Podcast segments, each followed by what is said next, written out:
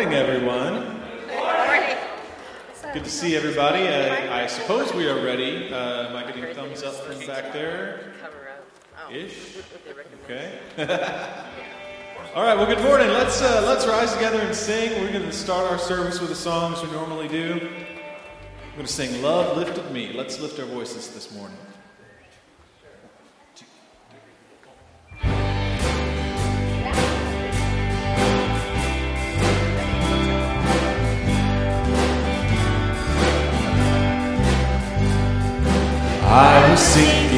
Deep in sin, far from the peaceful shore. Very deeply stained within, sinking to rise no more. But the master of the sea heard my despair cry. From the waters lifted me, now safe am I. Love lifted me, love lifted me. When nothing else could help, love lifted me, love lifted me. When nothing else could help, love lifted me. All my heart to Him I give, ever to Him I'll cling. In His blessed presence live, ever His praises sing. Love so mighty and so true, merits my soul's best songs. Faithful love and service due to Him belong. Love lifted me, love lifted me. When nothing else could help, love lifted me, love lifted me, love lifted me. When nothing else could help, love lifted me. In danger, look above. Jesus completely saved. He will lift you by His love out of the angry wave. He's the master of the sea, His will obey. He, your Savior, wants to be, saved today. Love lifted me, love lifted me. When nothing else could help, love lifted me, lifted me, love lifted me. When nothing else could help, love lifted me.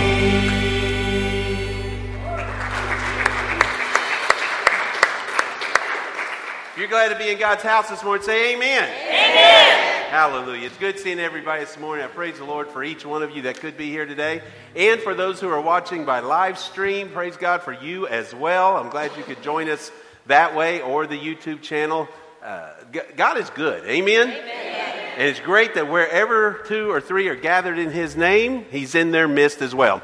Now, obviously, everybody thinks they're a visitor because you sat down and you know we're about to pray. But anyway, as we go to the Lord in prayer, let me just put out there, Miss Carolyn, if you did not know, she lost her brother this past week, and she is doing well. She know he was a godly man. She knows where he is now. However, I told her as she's watching from uh, home in the live feed that we would make sure to lift up uh, her family in prayer. Also, too, Pam Hollingsworth wanted to be with us today, but she threw her back out, it seems. So to, she asked if we would pray for her as well. Amen? So let's go to the Lord in prayer. And guys, let's go ahead and stand. And, and I always believe that we just go to the Lord standing if we can. But if you want to sit, that's fine as well. But let's go to the Lord. Father God, I come before you right now to thank you for this opportunity we have to gather in your house and to be able to openly proclaim your righteousness in a world today that is, that is afraid and panicked and, and in many ways in areas dark and dreary, Lord God. I just pray right now that your grace, your mercy, your power will be made evident throughout the land. May those who are in the powers to have control over the, the actions of people, may those that are on the first lines of this uh, disease response, Lord, this virus, may you just touch them and give them wisdom, give them direction, give them guidance, give them protection, Lord God. Father, we do pray for all our first responders. May you just give them the wherewithal to know that they are appreciated and that you're there with them as well, Father. And I just pray your name be lifted up and glorified through all this ordeal. Father, as this debacle plays out across our land, this, this virus plays out across our land, may it become, may every eye eventually turn towards you, and may your grace and your majesty be lifted up. Father, we ask your praise and your, your, your, your grace to pour out upon this service today, Lord God. May we truly praise your name, glorify you, edify one another. But may we leave here today knowing that we didn't just come to a church service. We came and stood in the presence of our Lord and our Savior. Be with those that are watching from distance, Lord God, and let them know that we love them, that we care for them, but even more, you love them and you care for them as well, wherever they are. Father, may your will be done. It's in Jesus' holy name we pray. Amen. Amen. Now, normally I would say let's walk around a minute, but we're not. What we're going to do today is the parade wave. Amen. There you go. Wave to one another. And also, too, let me just put out there, if you wasn't told from outside, the CDC says that it's great if you would want to keep six foot between you. Now, I said that. That's up to you what you do with that, and, and just understand that's what the CDC says is the safe thing to do. That's right. Husbands are, wives are telling their husbands get on the other end of the aisle. I asked my wife, are we touching? And she said no. Amen. Praise the Lord. You can be seated this morning. I do have a few announcements I'm going to throw out there. I know it throws the echo in here and the not walking around, things of that nature throws the uh, out of kilter a little bit, but isn't it great that it's not about an agenda or how we do things? It's about Christ. Amen? I do have a few announcements. If the men's fishing retreat and the ladies spa retreat, they have been moved. They are now going to be put to August 7th and 8th. So, um, if, if you're still able to be a part of that, make sure they get with Brother Ray and let him know that uh, you still want to be a part of that coming up in August. Also, too, if you did not know, we do live stream the services, and you can go back later and watch it on the website as well. The, the, they are posted there. And right now we have a radio station, 88.9. If you are wanting to sit in your car outside and listen to it by radio or anything like that, 88.9 is broadcasting our service this morning also. Actually, we are, John is broadcasting it this morning on 88.9. So we, we have several different avenues and venues to be able to get the word out there. The primary thing is I want you to feel safe and that you are doing what God's calling you to do. And that includes those on live stream as well. Uh, the rumor came back to me, or the word came back to me that some people feel as though that they're being isolated and that we uh, do not hold them in as high a regard because they're watching by live stream. Let me say that nothing could be further from the truth. Praise God for our brothers and sisters. They're using the wisdom and their direction that the Lord's given them to worship and praise God the way God's telling them to do so. Amen? So give God the glory for technology. Amen? A couple more things here, and I, then I'll, I'll, I'll, turn this over. But uh, at present, at present, we are still uh, going to perform, have our sunrise services, S-O-N, rise services, next Sunday morning. Uh, we're going to talk about this after services today, Chris and I and, and, and Ray, and figure out exactly what's going on. But 6.30 is, is when we're going to have our service, and that way the sun rises as we are having service out there. Now, the changes. We always have had the men come together and do a pancake breakfast thereafter. We're not going to do the breakfast this year. So we're going to have the 6:30 sunrise service, but I still want to have the 11 a.m. service as well. So I don't know if you want to go home and come back, but that way we are still reaching those that are tuning in at 11 a.m. with a message also.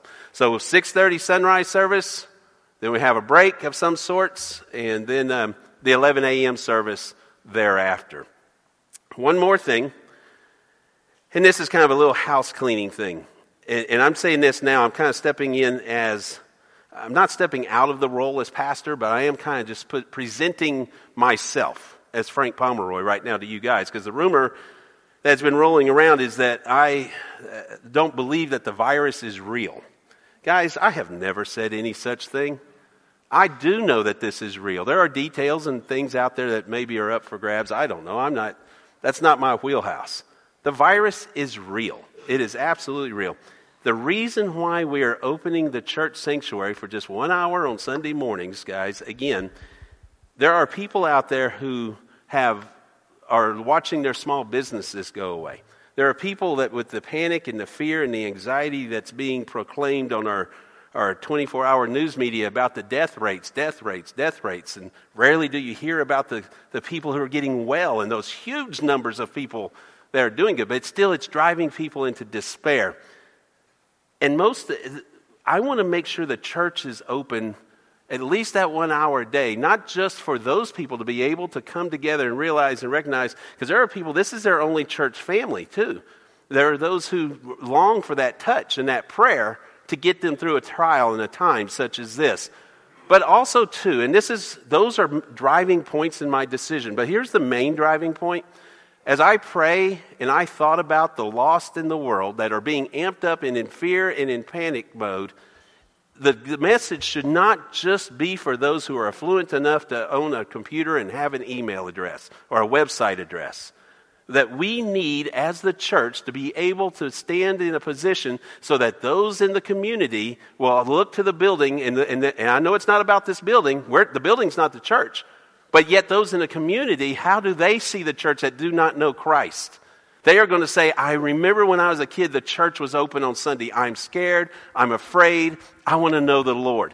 I want them to have a place at some point in the week that they will be able to go and say, I remember from when I was young that my God was in this place.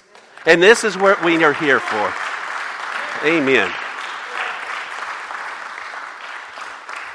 I am not trying to be obstinate. In fact, I think otherwise. I have gone over and above compromise in the things and the choices that I've made. I am continually defending my choices. But I am doing so scripturally and I'm doing so to the best of my ability because now I'm not breaking any laws.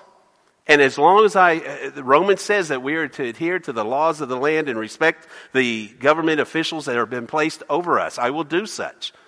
But in so doing, that does not mean sequester ourselves from the world who needs to know that there's still a light in the darkness, that there's still a difference between those who trust in the Lord and those who, who are lost in a dying and darkened world. They need a place to go.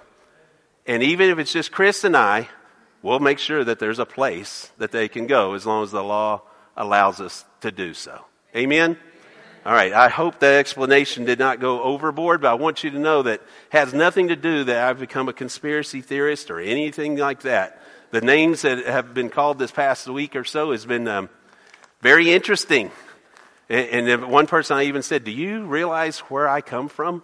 Do you realize the conspiracy theorists we had to deal with? I know what those are, and no, I'm not one. We are here to glorify Christ. We are here to lift up his name in a darkened world because if we lift his name, that's all we're called to do. Because what did he say he would do if we did that? You lift my name, I will draw all men unto me. That's all we're here doing, guys. So praise the Lord for each one of you. And we are going to, I know that this is a rather different type of Palm Sunday, but I'm going to call David to come up and all those that uh, have the little palm branches. We don't have our children to be able to march in with them today. And uh, this morning, Abby cut us all out some palm branches, or some of us. And those. So Abby handed them out. So if you have your palm branches, you can either come up or you can wave them. But we're going to do our palm branches as if the kids are laying them down as David comes and brings our scripture reading this morning. Father God, I do lift up my brother to you, and may we hear you through him as we hear about that victorious entry, Lord God. May your will be done, Lord, in Jesus' name. Amen. Amen. All right, the people were calling out Hosanna as they were waving their branches. Amen. Amen. And I'll get right to that point. so I don't have my shirt on that says hello church, but hello church.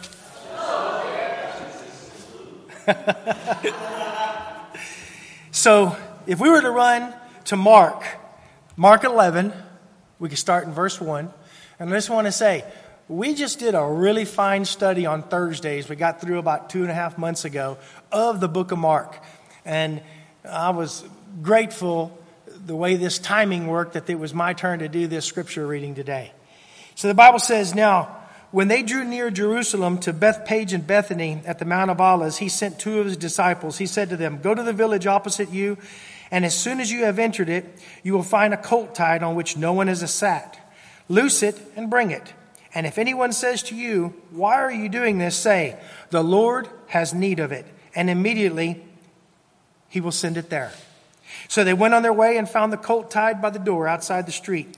They loosened it, but some of those who stood there said to them, What are you doing, loosening the colt? And they spoke to them just as Jesus had commanded, so they let them go. Then they brought the colt to Jesus, and they threw their clothes on it, and he sat on it. And many spread their clothes on the road and cut down leafy branches. Amen. Uh, from, from the trees and spread them on the road. Then those who went before him and those who followed, crying out, saying, Hosanna. Blessed is he who comes in the name of the Lord. Blessed is the kingdom of our father David that comes in the name of the Lord. Hosanna is the highest. Verse 11, I want to finish this with just verse 11 and say, And Jesus went into Jerusalem and into the temple. He didn't actually go all the way into the courts of the temple, or he stayed in the outer courts. So when he looked around and, uh, at all things, as the hour was already late, he went out to Bethany and with the twelve.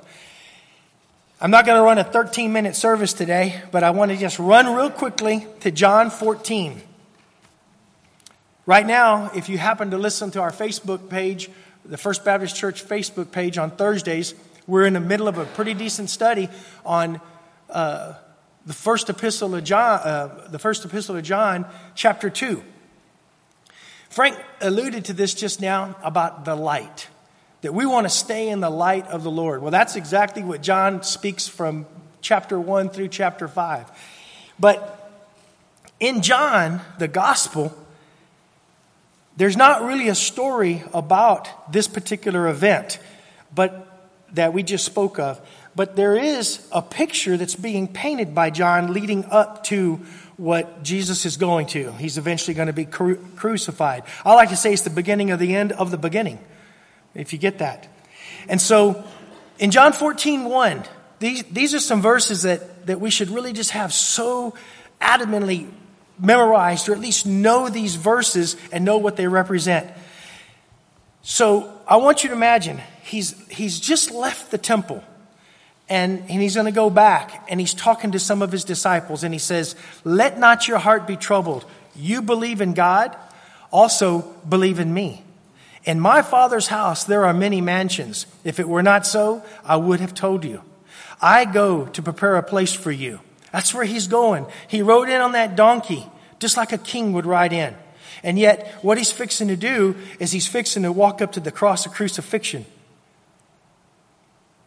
And if I go and prepare a place for you, I will come again and receive you to myself, that where I am, there you may be also. And where I go, you know, and the way you know. And just because we have to have one question by one of the disciples, Thomas says to him, Lord, we do not know where you're going, and how can we know the way? Jesus said, I am the way, the truth, and the life.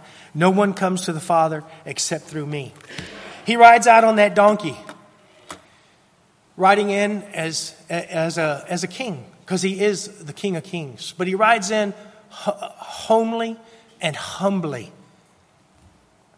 And he'll end up being literally put on that cross on his own accord to die for us. That's what this is leading up to next Sunday. But what was all that for?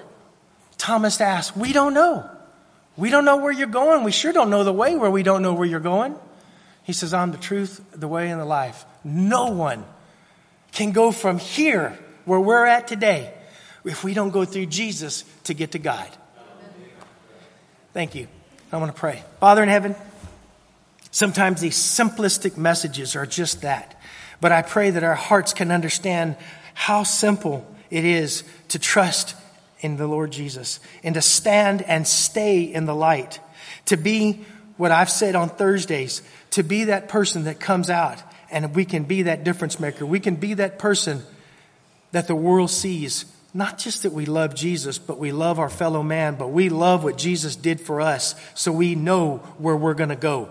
And we know that those mansions are being prepared for you and me that trust and call on the name of the Lord Jesus. Amen.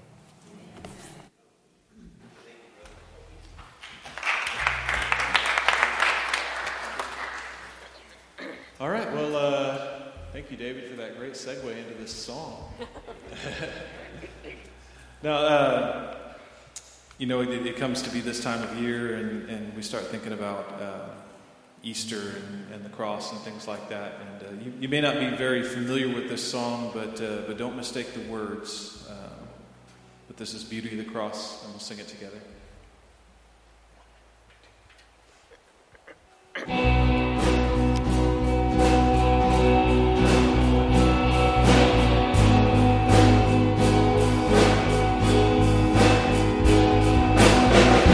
At the cross I find the beauty of your matchless grace. At the cross I see a king who died to take my place. It's the moment that you've made me clean and pardoned my soul.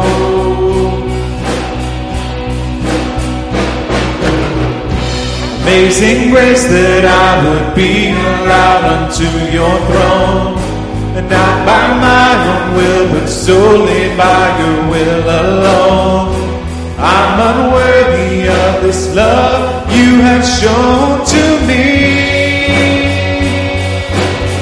I see my desperate need. The beauty of the cross is that there's one who has redeemed my soul.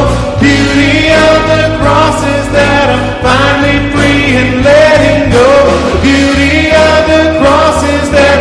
your grace has found me just as I am.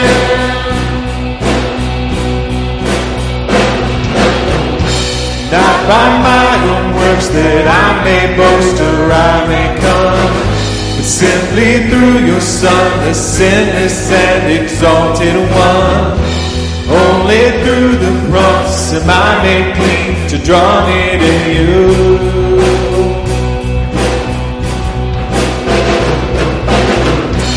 Save so that you would receive all glory to your name. Everlasting God, from age to age, you never change. A true love story remains for all eternity.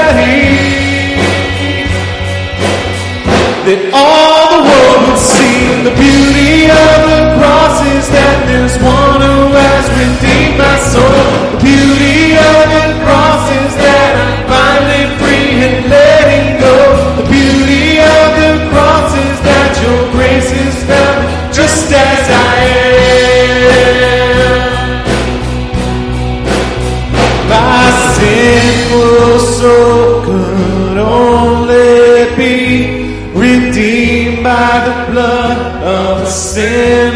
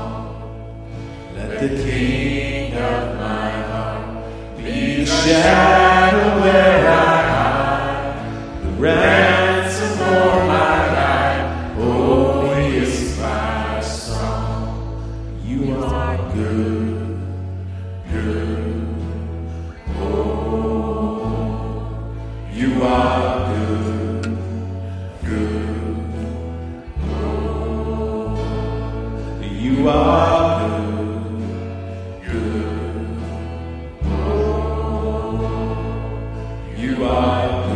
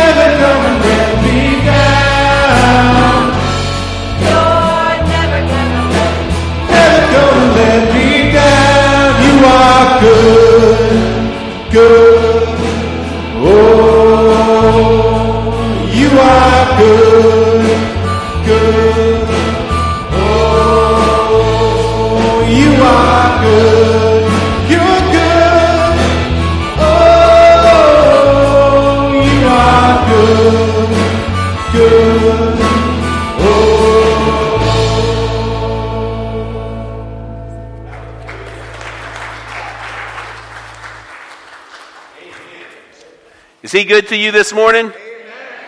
Amen. If you have your Bibles, turn to Matthew. Matthew chapter 6. Matthew chapter 6 this morning. You know, as I was praying about the message for this morning, I understand that this is Palm Sunday.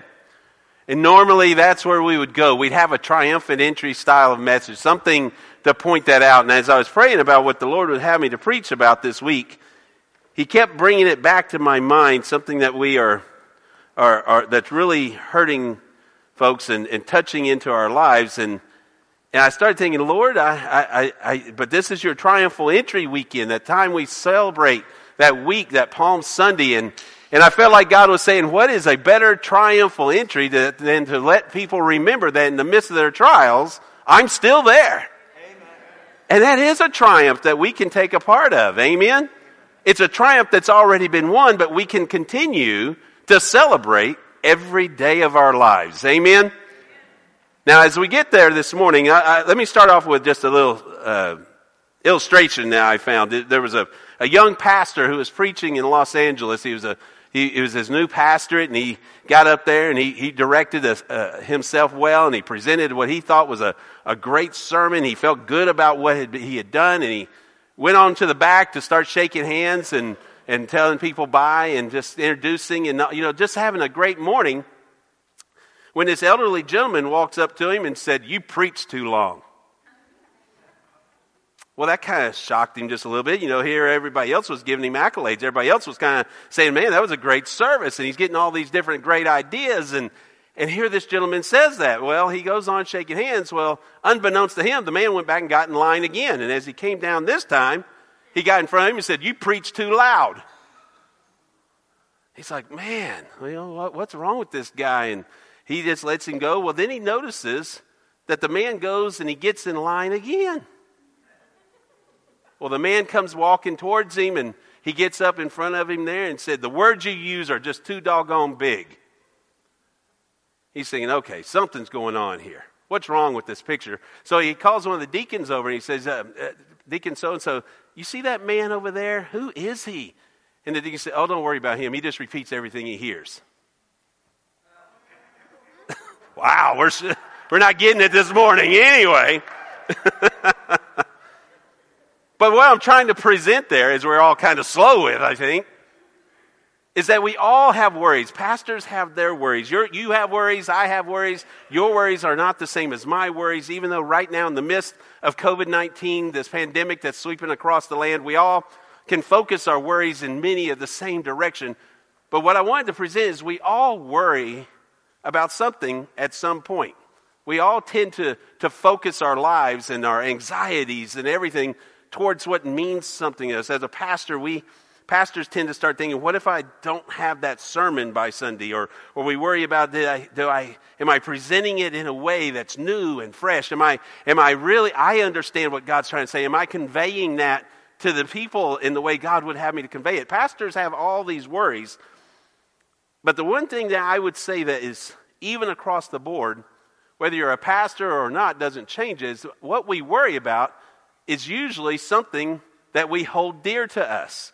Now, you may say, well, that's common sense. That's pretty obvious, Pastor. But yet, in a way, it's rather profound in my mind because as we have allowed ourselves in the last couple of weeks to become so anxious and so worried about everything we're seeing on the TV and everything we hear, we're looking for another little bit of information about this COVID 19. We're allowing our worry and our anxiety to continue to climb.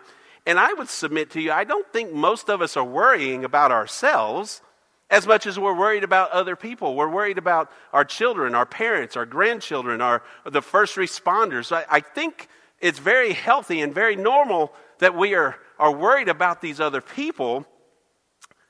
But where are we taking that worry? And are we managing our worry or is our worry managing us? Because I'm starting to see stress cracks in a lot of families. I'm starting to see stress cracks in the church. I had to tell a pastor just this past week, I pray that when all this is over, that we don't have those churches and these churches in a time when the church needs to become one and be leading the people. But yet these, amen. I'm seeing stress fractures everywhere, and that tells me that we are putting, though it is a great thing to worry about others, we worry about things that are important to us.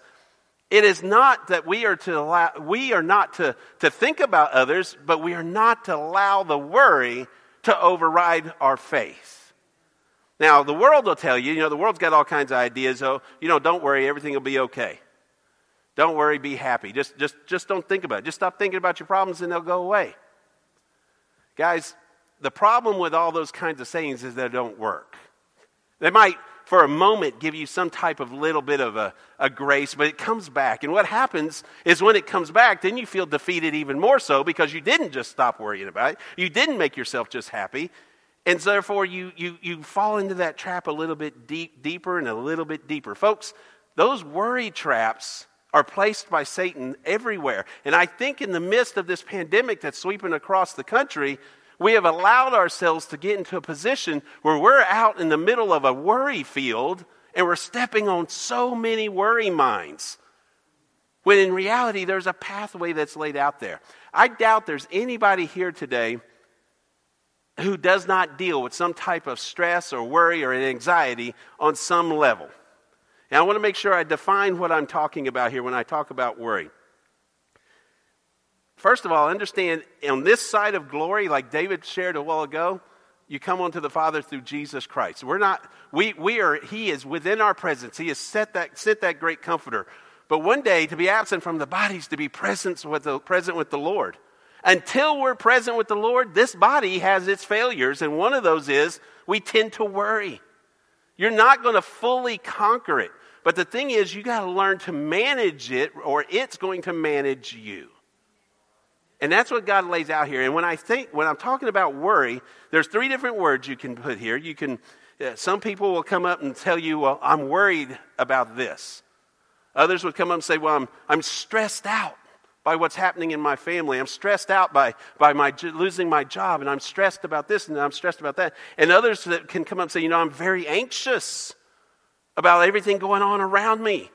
I'm very anxious as I watch the TV and I watch politicians make these decisions for me. And, I, and I'm watching this and I'm looking at that and, and I have all these different things. Guys, those three words are all the same. When I looked up the definition, let's talk about definitions for just a minute. When I looked up the definition for worry in Webster's dictionary, you know what it says? To be stressed out. When you look up stress, you know what it says? To be worried. So those two words are interchangeable, guys. Now you may uh, like one of the translate one of the definitions that I saw out there. It said that stress is the the feeling that when your mind overrides your body's desire is to choke the living daylights out of somebody you think deserves it. But you know what's funny about that definition is the word, word the Greek word that we actually get worried from is two words and it's choke or strangle. Just saying we get very nervous. But you know, there's another definition, and it's the biblical definition. When we look at worried, when we look at that, that word that we have translated into worry or anxious or stress, when we look at it in the scripture, this one really holds true to me. I'm not one to actually worry about stuff per se, but this is me when I do worry, and it's to have a divided mind. That's what real, the biblical idea of, of, of stress, of worry, of anxiousness is. And it, affect, it affects me because if I'm worried about something, if I'm thinking about something more than I possibly should, my mind, I could be trying to study the scripture. And I understand this very well. I can be trying to look, read my Bible, but you know what happens if I have a divided mind? My mind keeps going back to whatever it is I'm worried about. Well, if I keep going back over here, am I really fully studying the Word of God? If I'm praying, but I have a divided mind, and my mind keeps going back to this or back to that. Am I really praying the way that I should be praying? Am I really listening for God if I'm continually going back in that divided mind? Now, it's kind of like Sherry laughs at me because she says, uh, she makes fun of me because I won't talk on the phone and drive at the same time. She said, Why can't you talk and drive at the same time? I could, but here's my thought pattern. Now, if it's just to say hi, sure. But if it's a real conversation, I'm going to have to make a decision at this point to either give you my attention or give driving the attention, and I'm going to choose driving rather than you. No, I like to keep my hands on the wheel. Maybe you're hands free, but anyway. I don't want to put my mind on that conversation. If it's a real conversation, then I owe it to whomever that individual is to stop and pull over and let's have a real conversation. Or I owe it to the other people on the road to put my focus and my concentration on my driving. That divided mind to me it means that one is going to get elevated above the other rather than one being always dominant over the other. Does that make sense? So, so that divided mind is a trap, guys. And, and what Jesus is, is telling us in the scripture in Matthew 6, we'll be there in just a moment, is be careful where you place your focus, how you're focusing your mind. Because right now the traps are everywhere, and we can either focus on the traps or we can focus on the one who's going to bring us through the traps. We can focus on all the little things that have been set out in front of us and worry about COVID 19 as a pandemic, worried about the social distancing, worrying about where I can go and where I cannot go, worrying about who's going to tell me what I can and cannot do. As Americans, we don't like being told what we can and cannot do. And there's people making decisions for us. And all these things, if we allow them to, we'll start putting so much focus on them and I wonder where our focus went on this.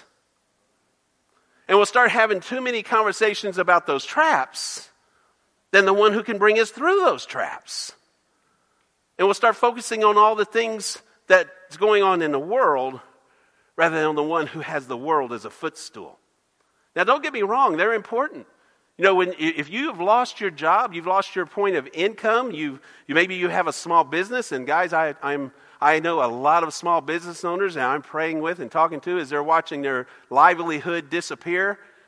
And, and, and some of them are, have been led to a position of stress and despair that, that I, I am very afraid of, of what's going to happen in lives suicide and things of this nature. And I'm trying to remind them let's not focus on that. I know that's important. When we don't have income, we start thinking about who's, how are we going to pay the rent? I understand. How am I going to pay the car note? How am I going to pay GVC? How am I, or, or whoever our electric company is? We, we have all these thoughts, and those are important worries. Or maybe sometimes our worries will start centering about, rather than that particular thing, we'll worry about other people. And, and guys, uh, if you're taking care of somebody, yes, you need to worry about that person. We should think about others around us. However, I think sometimes we start thinking about other people's business more than we think about our own. I'm sorry, but that's true. We'll start worrying about, well, what are they doing? Why are they going there? Why are they doing this or why are they doing that? What are they thinking? Well, you know what? Let God deal with them and you think about yourself. There's no need for me to worry about what they are doing. There's no need for me to worry about what do they think about what I'm doing. What I need to do is to, in a prayerfully way seek the Lord's face, say, God, here I am, and I want to worry about what you tell me to worry about. And I'm not going to worry because it's in your hands, and I'm just going to do what you've called me to do. That's a position we need to get into. Now, the other worry that I think we have oftentimes, and this is a biggie, and it was even before COVID 19, but especially now with COVID 19, is that we like to, to somehow worry about tomorrow. We want to worry about the, the things that haven't even happened yet, especially in COVID 19. We're, we're trying to, to to put out there weeks or months ahead of time or, that this is going to happen and this is going to happen and that's going to happen. Guys, there's only one person that knows what the future holds, and that's Jesus Christ. When we allow ourselves to get pulled into the unknown, when we allow ourselves to just worry about the future, we are stepping into a trap because guess what, guys? There, none of us, we have nothing that can change that per se. God's the one who's in control of that, not us. Now, I share all these worries with you because this isn't new. This isn't because of COVID 19. These worries that we hold dear about our things and about people and about tomorrow, these are not new in any way. Jesus not only knew about them, but as Matthew was writing the scriptures down here and Jesus was speaking, God touched them specifically. He made sure that we had a plan. In the midst of whether it's a pandemic, or in the midst of your, your, your financial situation, in the midst of, of nosy neighbors, or whatever it may be, God gave us a plan. And it's a very simple plan. Well, Pastor, how can it be simple not to worry? The action of the plan is difficult, but the plan is actually really simple to understand. And that's what I want to share with you this morning. In Matthew chapter 6, verse 25. Matthew chapter 6, verse 25. Because we're going to see that our fears, our wor- worries, our anxiety, our stress, nothing has changed much in 2,000 years. And notice what he says there in verse 25. This is why I tell you, because nothing has changed, we still have those same anxieties. Don't worry about your life, what you will eat or what you will drink, or your body and what you will wear. Isn't life more than food and the body more than clothing? God said that He has given us life and He's given it to us abundantly. Now let's stop there for just a minute and think about that. We are to live victoriously. He said the world is a scary place. This didn't should not have caught us off guard.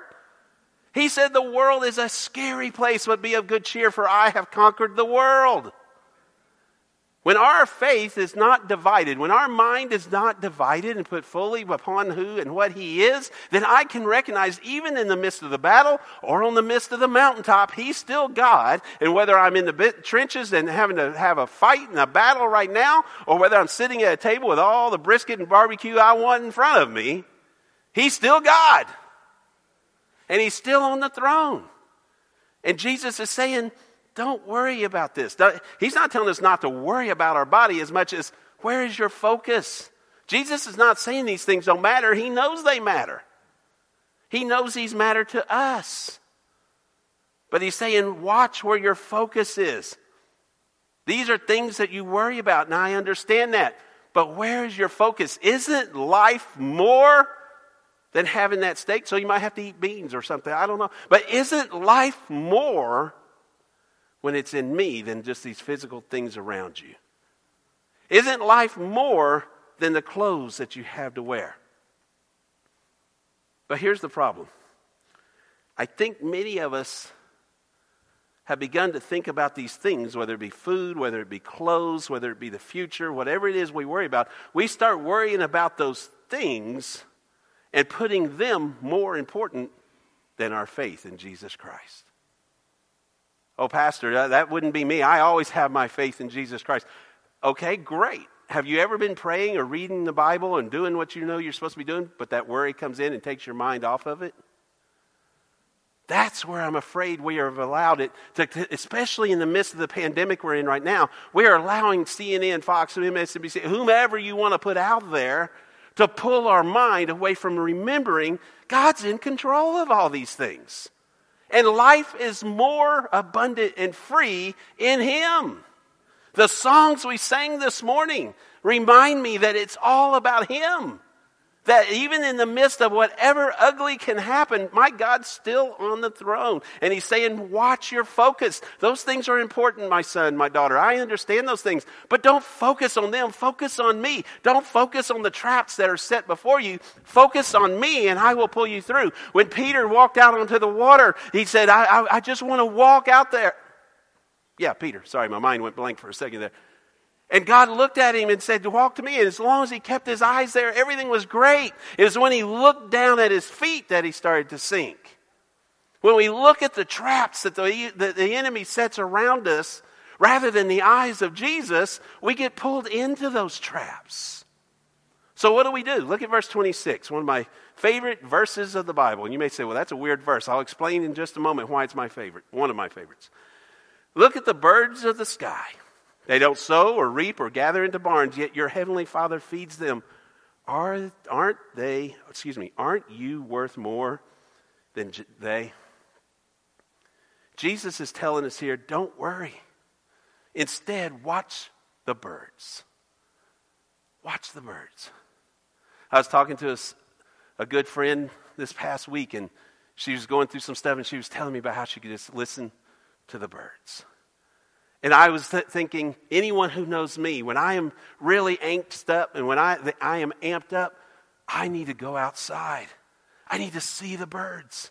I need to hear the birds. You know, I didn't understand. I thought that was just who I was maybe for a while. And then I realized I think it was a subliminal thing from studying that passage of scripture. Because you know what happens when I go outside and I start looking at the birds? When I start looking at the flowers of the field around me and I'm listening to the birds, I'm remembering that no matter how ugly and harsh the situation may be in my life, no matter what may have happened, I may have lost loved ones, I may have lost all kinds of things. I may not know where my food is going to come from, I may not know what I'm going to wear. I don't know all these things, but guess what? The birds are still singing, the sun is still climbing, the flowers are still growing, and I know that my God's still in control. Even if in my little dark world I got lost for a moment, I can refocus and say, man, you got this, God.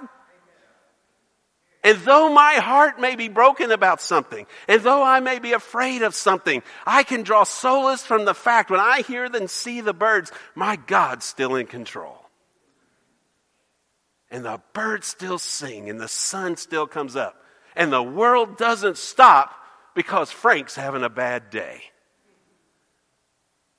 Because the United States is having a bad month because the world is having a bad month. I would submit to you, the world's been having a bad month for about 5,000 years or better. But my God's still on the throne, He's still in control. When we go outside and we listen to the birds, it brings peace, or it should bring peace. Why? Because we realize God's there. He's given us an example of what we are to be. He's telling us, go and be like the birds. What, what do you mean, be like the birds? You notice the birds in that example, they, they, they are not always trying just to accumulate things. They're happy with where they are right now. They're, they're living in the moment. They're living in the day that they are. They're not worried about tomorrow. They're not worried about accumulating more than the neighbor next door. The point that Jesus is trying to make is not that birds don't work, because they work very hard to supply for their little bird family, whatever, you know, what, baby birds. I really messed that one up. But you know what I'm trying to say.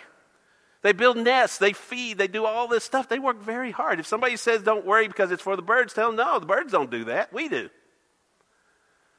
These birds work very hard, but because they do not think like we do, Jesus says, look to them. Go and, and, and watch them. There's three things he mentions here that they do not do that we continually do. He says, sow, reap, and store away. Now, think about that for just a minute. Birds don't do any of those things, yet God still provides for them. Now, I'm not saying that, that God says not to do these things in measure, but what about the birds? They know something that we don't know. They are exercising something that we tend to not to exercise, and that is God gave me this moment. He gave me this moment to live and sing for Him. And I will do to the best of my ability as if I'm doing it unto the Lord. And I will fly and I will sing and I will be pretty and I will do whatever it is that God's called me to do. And you know what? He probably doesn't think this, but God's saying, Thank you for doing that, birds, because the humans need to look at you. They need to see your beauty. They need to hear your song to remind them that something as simple as you still honors and respects where you came from. That, that I'm still on the throne. You see, it shows up in their lifestyle. They, that everything they pick up, they use it. They, they, they build their nest with it. They don't, they don't have overstocked pantries of toilet paper or whatever yours may be overstocked with. You know, they get what they need and they use what they get. You know, some of us have garages that you can't drive your car into. I got a broke down one in there. Anyway, I got the look.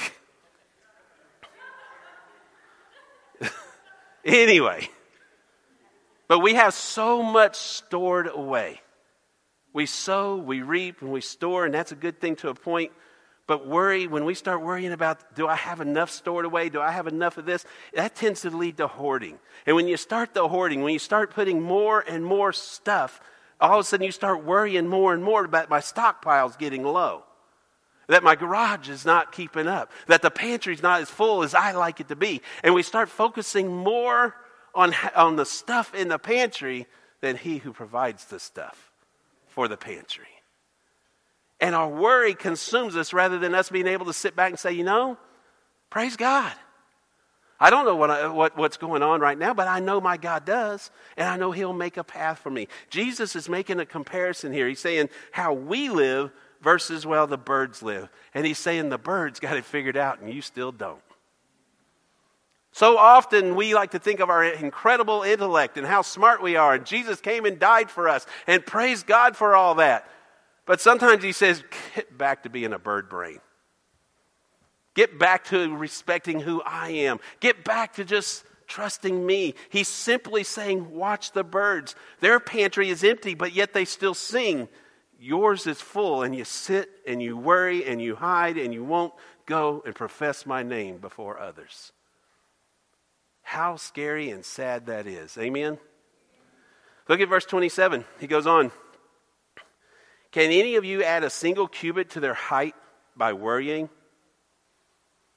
Can any of us add a year or even a month to our life by worrying? No, actually, it's the opposite. In fact, if you go and study it, it says that you, when you get anxious, when you build up that anxiety and that stress, your body produces a, a, a, a thing called cortisol. It's a, um, thank you, it's a hormone that you, you, you, you, it goes into your bloodstream and it gives you that nervous energy. And if you don't burn that nervous energy because you're just being worrying and anxious about something, it causes all kinds of problems. It causes heart, heart problems. It causes forgetfulness, I read. It, it causes all kinds of things. But the main thing that I think would really affect us right now, you know what it does? It weakens your immune system. If you've been keeping up with COVID 19, the last thing you want right now is a weakened immune system. You want your immune system to be above par. You want it to be better than average. You want your immune system to be ready if you do contract this virus. And to do so means quit worrying about absolutely everything and trust the Lord on a daily basis. That anxiety and that worry and that, that anxiousness that you have is actually depleting the thing that God has given you to fight this. So why do we do that? And go on, go on, you notice there in verse 28. He says, And why do you worry about clothes? Learn how the wildflowers of the fields grow. They don't labor or spin thread. Yet I tell you that not even Solomon in all his splendor was adorned like one of these. He's saying, quit worrying yourself sick with, with, with all these things, but also, why, what about clothes? You're even worried about your clothes.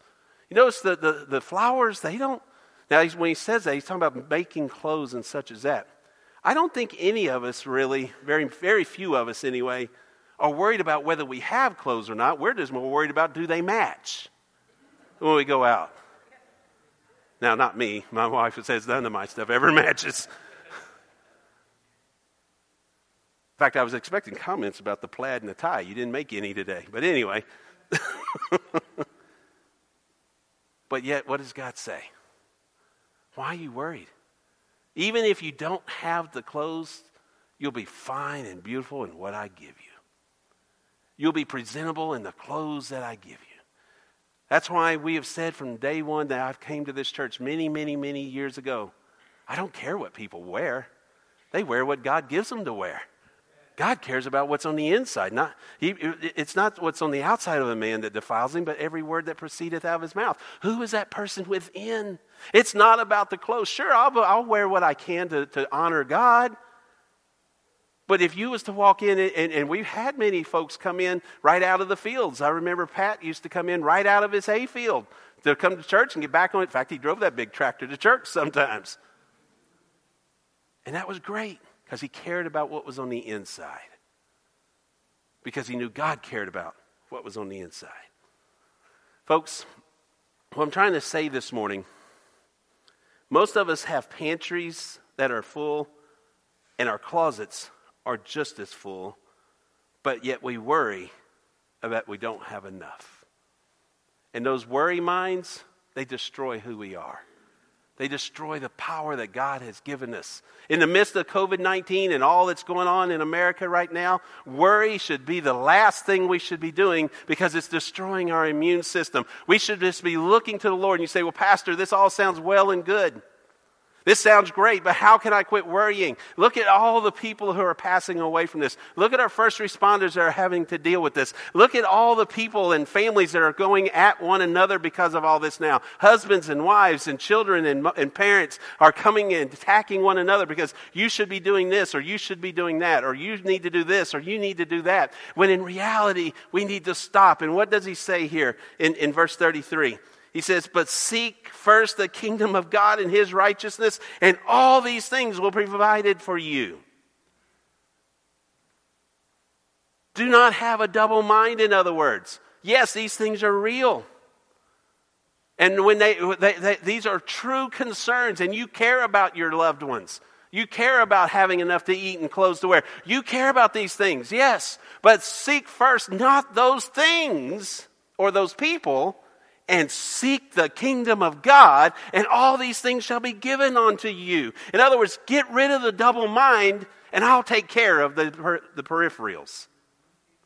Put your faith and your focus on me, and we'll do what we've been called to do. Now, you say, well, Pastor, how do I do that? Well, I would say that you study, you put your faith in the Lord, and, you, and, and where it comes, it does come, but how, I'm not saying it goes away. I'm saying you learn to manage it. How do you manage it? Every time Satan brings that worry up, whatever it may be, go outside and look at the birds. Go out and look at the flowers.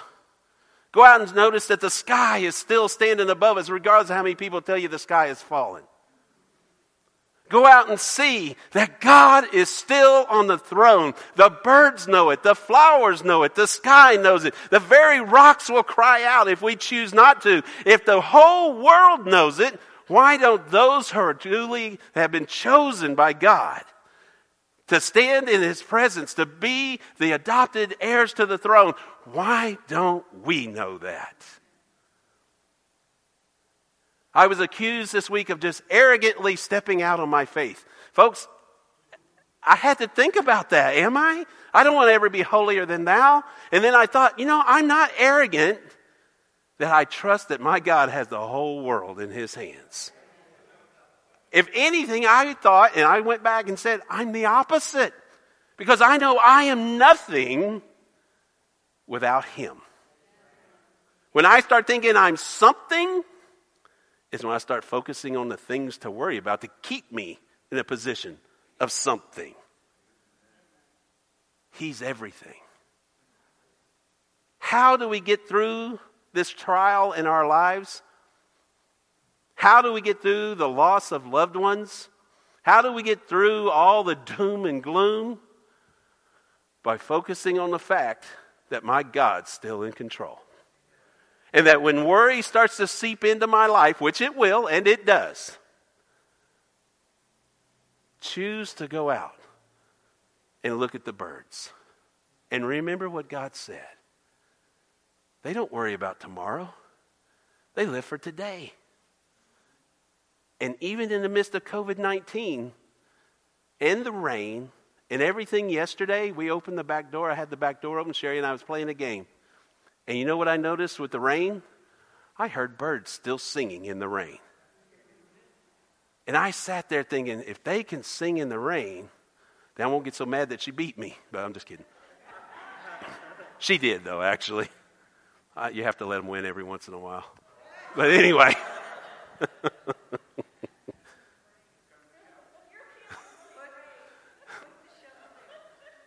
in other words, I should start worrying? No, I'm not.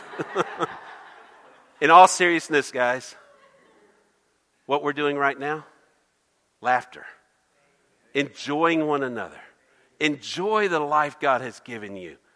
Don't allow others to put you into those worry traps. Don't allow your mind to be divided. Focus, as Jesus said, on what's important, and He'll provide all those extra peripheral things.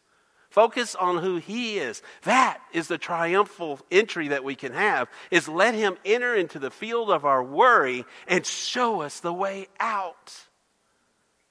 To show us that he negates the traps that Satan sets.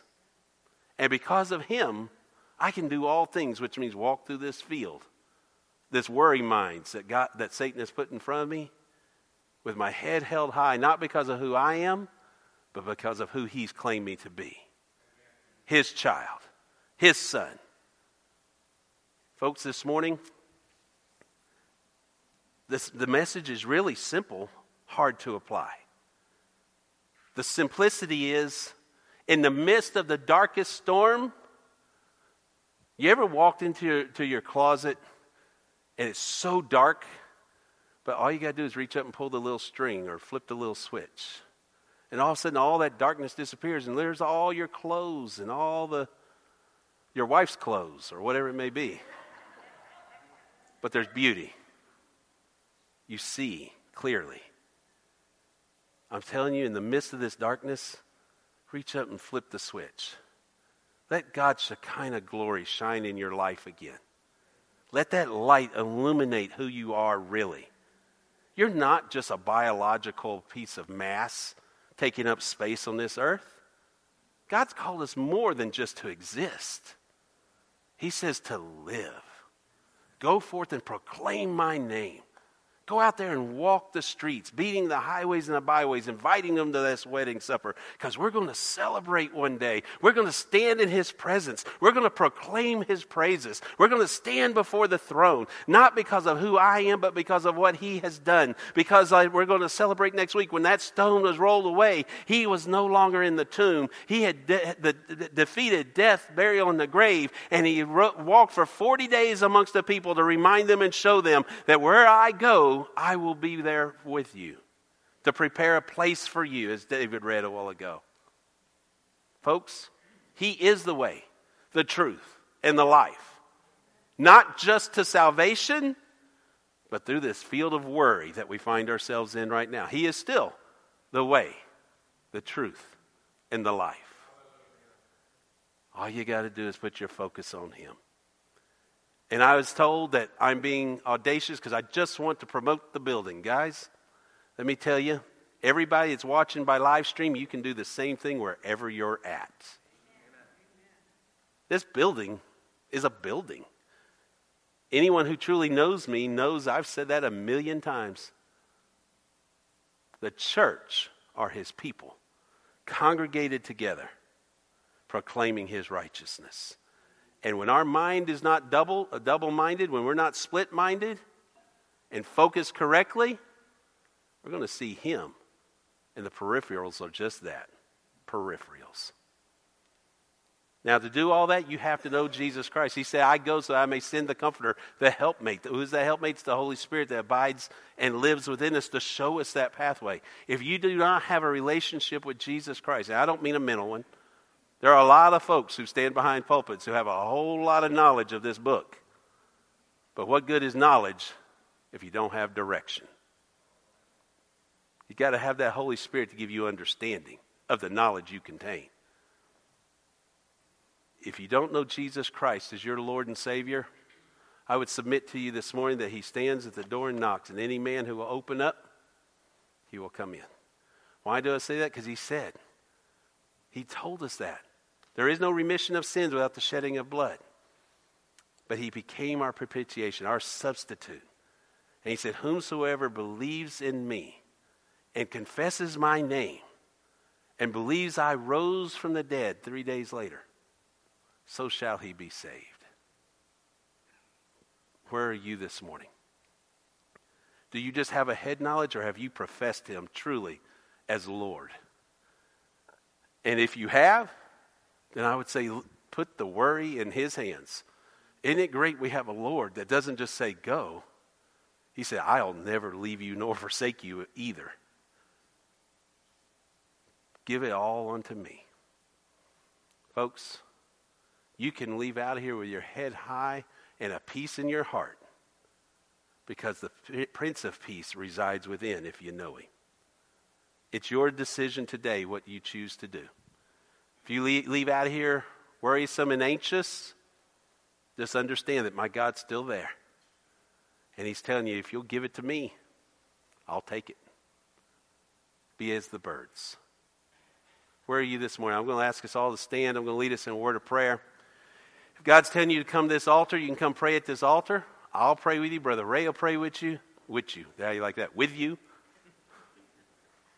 But will you do what the, God, the Lord's calling you to do this day?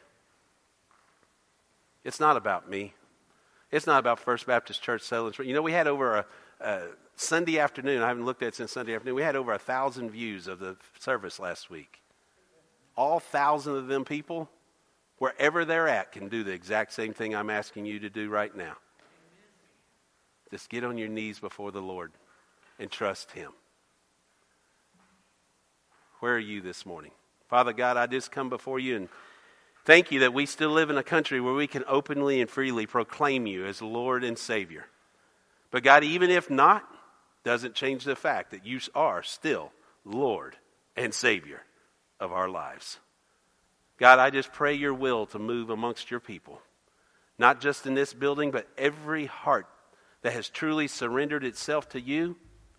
May they release the shackles of these traps, of these worry traps. May they go back to realizing and recognizing that you're in control and that we can be as the birds. I don't have to worry about tomorrow, for tomorrow will worry about itself. I choose to worry, am I doing what you've called me to do today? May your will be done in the hearts of your people, Father God, and may you speak to us clearly. In Jesus' name we pray. Amen. As we sing, if God's telling you to sing, sing. If He's telling you to get on your knees, get on your knees. If He's telling you to, to, to pray, pray. But let's give this next couple minutes to the Lord this morning. Chris?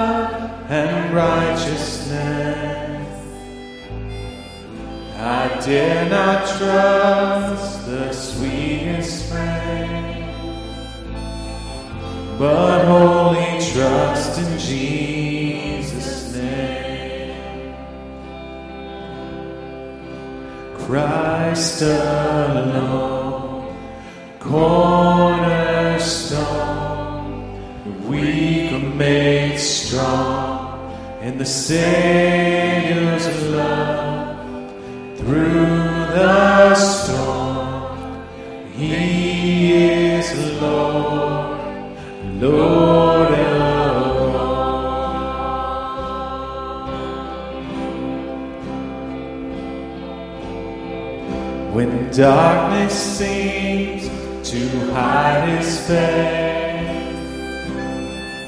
I rest on his unchanging grace. In every high and stormy gale, my anchor.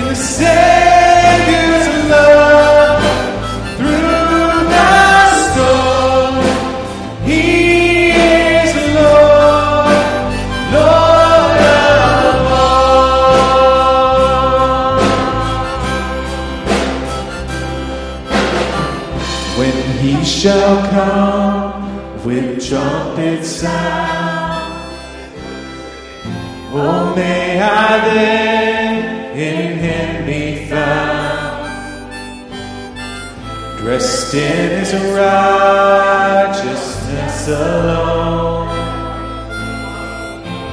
Faultless stand before.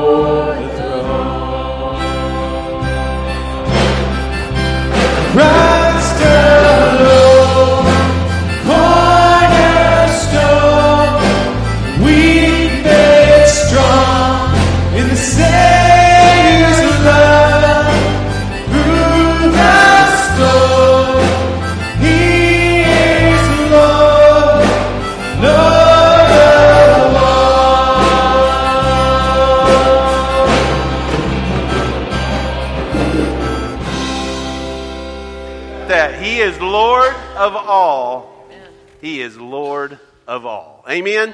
If He is Lord of all this morning, say hallelujah. If you believe it this morning, say amen. Amen. Guys, I pray that you will take this message out into the highways and the byways and remind people that just as the birds of the air and the flowers of the ground still proclaim his righteousness, so can you. In the midst of whatever the darkness may be, Christ is that cornerstone that we can cling to. Amen. May your, your heaven, may your sanctuary of your heart be built off that cornerstone to be square with his word. Amen. Hallelujah. It's good seeing everybody this morning. I praise the Lord for each one of you. Keep looking up in all that you say you can do. And guys, give God glory every day. I don't care what the news says, give God glory. This is a day the Lord hath made, therefore I shall. Hallelujah. Brother Ray, will you close us, brother?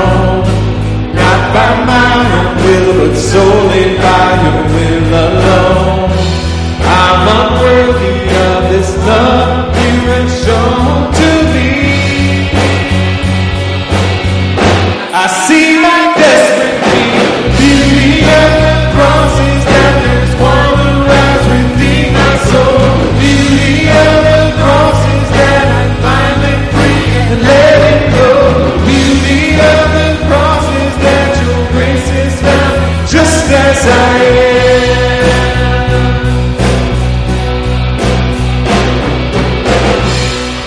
By mine own works that I may boast or I. Simply through your Son, the sinless and exalted one. Only through the cross am I made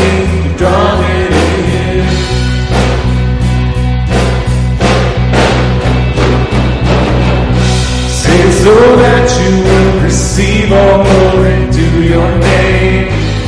Everlasting God, from age to age you never change. A true love story remains for all eternity.